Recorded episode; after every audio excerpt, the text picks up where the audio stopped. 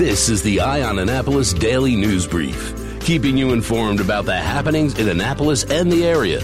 Local news, local sports, local events, local opinion, and of course, local weather. The Eye on Annapolis Daily News Brief starts now. Good morning. It's Tuesday, July 7th, 2020.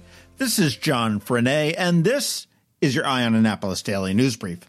The Annapolis Police Department is investigating an early morning stabbing that happened yesterday morning in the Annapolis Walk neighborhood just off of Forest and Bywater Drive.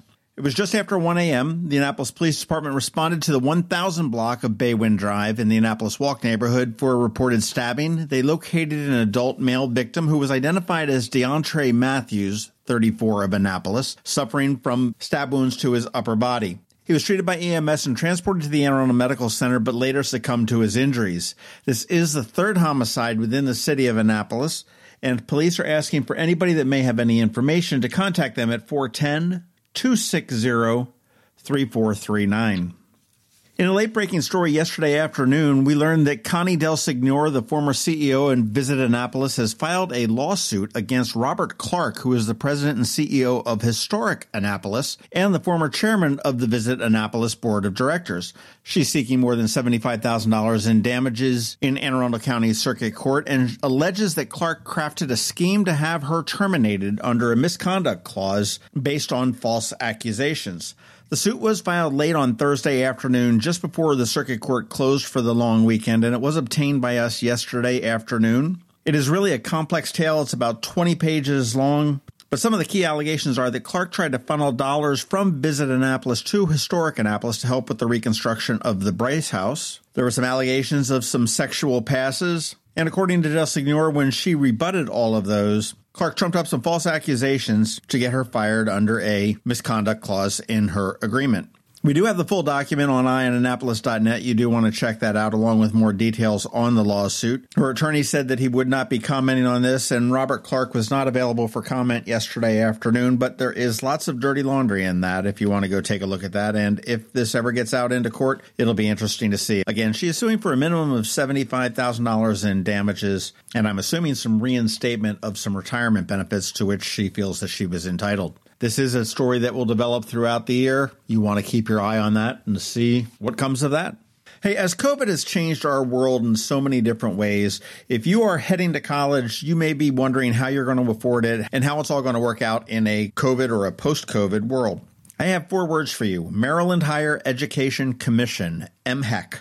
You want to go to MHEC state.md.us and check out what they have. Some of the things that are great that you want to consider about, they have the Maryland Community College Promise Scholarship. Now, this has just changed recently due to recent legislation. You no longer have a service obligation to work within the state after you get it, and there used to be an age requirement on that, and those have both been lifted as of July 1st. What that is, is that is called a last dollar award, and it will award up to $5,000 per year which goes a long way in a Maryland community college, and that's applied after any kind of federal or state financial aid has been applied there. In addition, they've also extended the deadline for applicants to submit the required documentation, and that is now July 31st. Also in the MHEC stable, there is the Guaranteed Access Grant Award Program. That covers 100% of the student's financial need, and they may receive an award of up to $19,400 for the 2020-2021 academic year with COVID, your family may be laid off or you may be laid off and you may be wondering how to afford education. Well, again, MHEC may have an answer for you.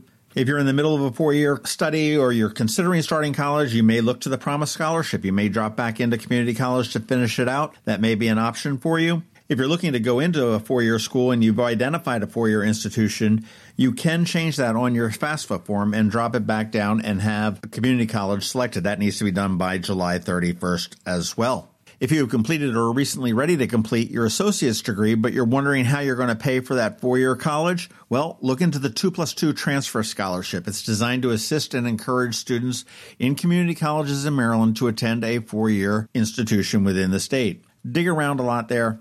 There's a lot of great stuff there. Uh, and the final thing is also is the delayed education, and this has been going on for quite some time. But say that you have attended college in the past, and for whatever reason, maybe you had a kid, maybe you had a career, maybe there were some personal things that you had to drop out, and you just need to finish it up. MHEC administers what they call the Near Completer Grant. So if you are close to graduating on a four year school, look into the Near Completer Grant. Again, it is a last dollar award, which means after any kind of other aid is applied, this will come in and pick it up. And it will pick up to a third of the in county or in state tuition, depending on whether you go to a community college or into a state college. The moral of the story here is just don't let COVID hold you back. If you are looking to go to college, whether it be a community college, many wonderful ones we have here in Maryland, or some of the state schools, again, many wonderful ones in the state of Maryland. There are ways to do it. Again, the website you want to check out is mhec.state.md.us. And that one date that you want to keep in mind is July 31st. That is a big deadline. Hey, big congratulations to Anne and Ethan Brennan, the mother son founders of Burger and Bands for Suicide Prevention. You'll remember that's a 27 plus band fundraiser that reminds people that are suffering from depression that they are not alone. It's an upbeat eight hour long fundraiser. Originally started in Severna Park up in 2017. They had it in 2018 and in 2019 they had it up there as well as in Annapolis. It's a huge success and the impetus for that program was Ethan's own struggle with depression and self harm and the high suicide rate at Severna Park High School. That did not go unnoticed. Comptroller Peter Franchot has virtually this year presented the annual William Donald Schaefer Helping People Award to Anne and Ethan Brennan, founders of Burgers and Bands for Suicide.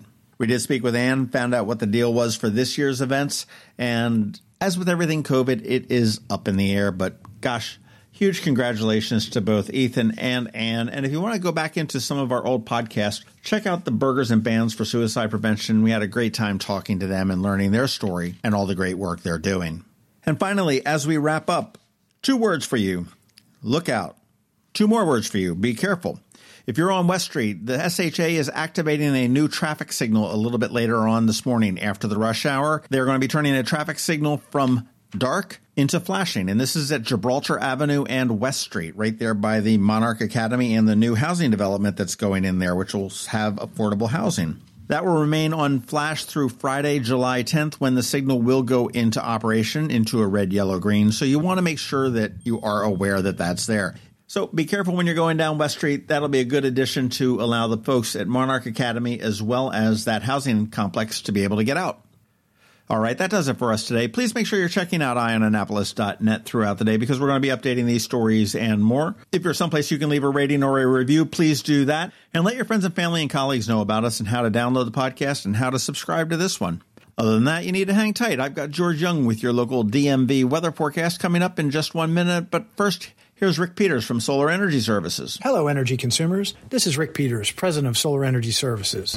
Have you been looking for ways to save money recently? Maybe you should consider solar energy for your home. Or are you waiting for the technology to get cheaper? If so, how long are you going to wait? Today's solar costs less than 20% of what it cost 10 years ago. But while solar prices have declined every year, so have the financial incentives. Bottom line, if you wait for cheaper solar, you're also waiting for lower incentives. Take my home, for example. My solar system was installed in 2010, and it's been paid off for almost five years, and I no longer have to buy any electricity for another 15 to 20 years. If I waited for cheaper solar, I'd still be paying an electric bill.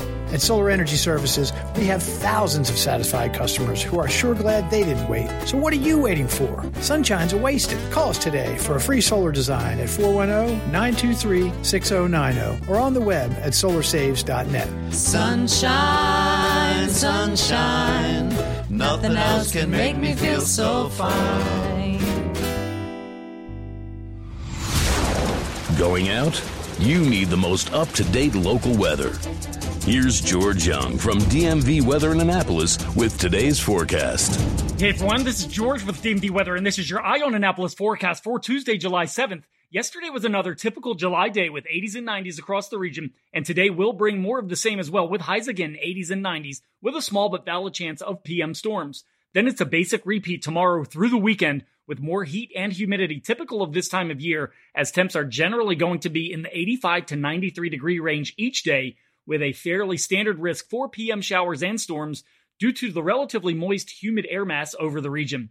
Okay, that's it for today. This is George Young of DMV Weather. Make it a great day out there. Stay healthy and be safe. And be sure to get our free app on all of your devices by searching DC MDVA Weather in the Apple or Google App Store. And also follow us on Facebook and Twitter and use our website at dmvweather.com. so you can always stay weather informed. Very few things in life are so precious and so irreplaceable that we all must do our part to protect them. The Chesapeake Bay is one of those things. You can do your part by contributing to the Chesapeake Bay and Endangered Species Fund. It's that little line item you'll see at the very end of your Maryland tax return. Any amount you give makes a difference, and it's tax deductible. I'm Peter Franchot, Maryland Comptroller. Our bay and rivers thank you. Learn more about the Chesapeake Bay Trust at cbtrust.org. You've been listening to the Eye on Annapolis Daily News Brief. Tell your friends and colleagues this is the podcast where you can keep up on the latest with what's going on in Annapolis. And also tell them about our website, eyeonannapolis.net, where you can find even more information. This podcast comes to you every Monday through Friday at 7 a.m., keeping you informed with the Eye on Annapolis Daily News Brief. And take a moment to listen to our other podcast, The Maryland Crabs, released every Thursday at noon.